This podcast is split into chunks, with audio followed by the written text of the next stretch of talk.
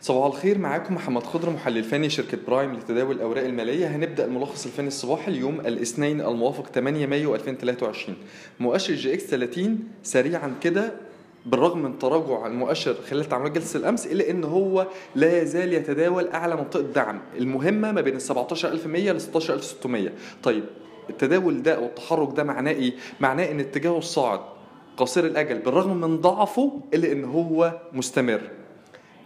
وإحنا آه، زي ما كنا بنركز على مكونات المؤشر لما كان المؤشر بيتحرك فوق مستوى المقاومة أو منطقة المقاومة بين 17700 17800 هنبص برضو على مكونات المؤشر وأدائها هل هي كسرت مستويات دعم ولا لأ.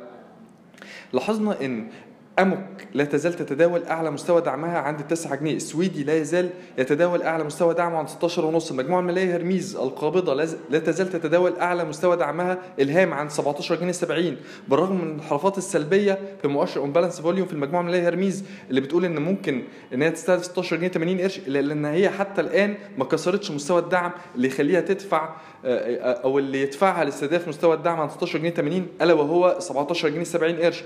النساجون الشرقيون لا تزال تتداول أعلى مستوى الدعم عند 15 جنيه. طب ده معناه إيه؟ ده معناه إن المكونات دي اتجاهها الصاعد لا يزال مستمر. ولكن من ناحية تانية ممكن يكون التماسك ده تماسك مؤقت. عشان كده نظرتنا لا تزال سلبية على مؤشر EGX 30 باستمرار تحركه أدنى منطقة المقاومة بين ال 17700 إلى 18140 ممكن مؤشر EGX 30 يرتد وصولا ل 17500 لكن إحنا شايفين ان التماسك اللي حصل ده ممكن يكون أو الارجح بالنسبة لنا ان هو يكون تماسك مؤقت. عشان كده نظرتنا لا تزال سلبية عليه.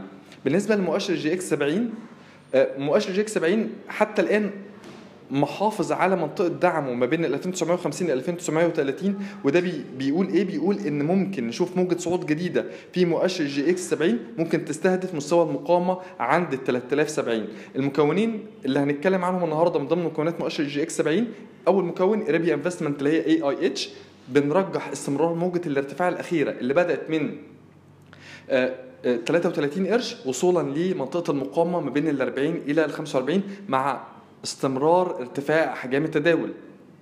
تاني مكون هو الإسكندرية لتداول الحاويات اللي تراجعت خلال تعاملات جلسة الأمس ولكن بالرغم من التراجع ده إلا إن هي لا تزال تتداول أعلى مستوى دعم. مهم اللي هو كان مقاومة سابق مستوى مقاومة سابق عن 23 جنيه. فاستمرار تحركها فوق مستوى الدعم عن 23 جنيه يأهلها للارتداد أو لإعادة اختبار مستوى المقاومة الثانوي عند 26 جنيه. شكرا.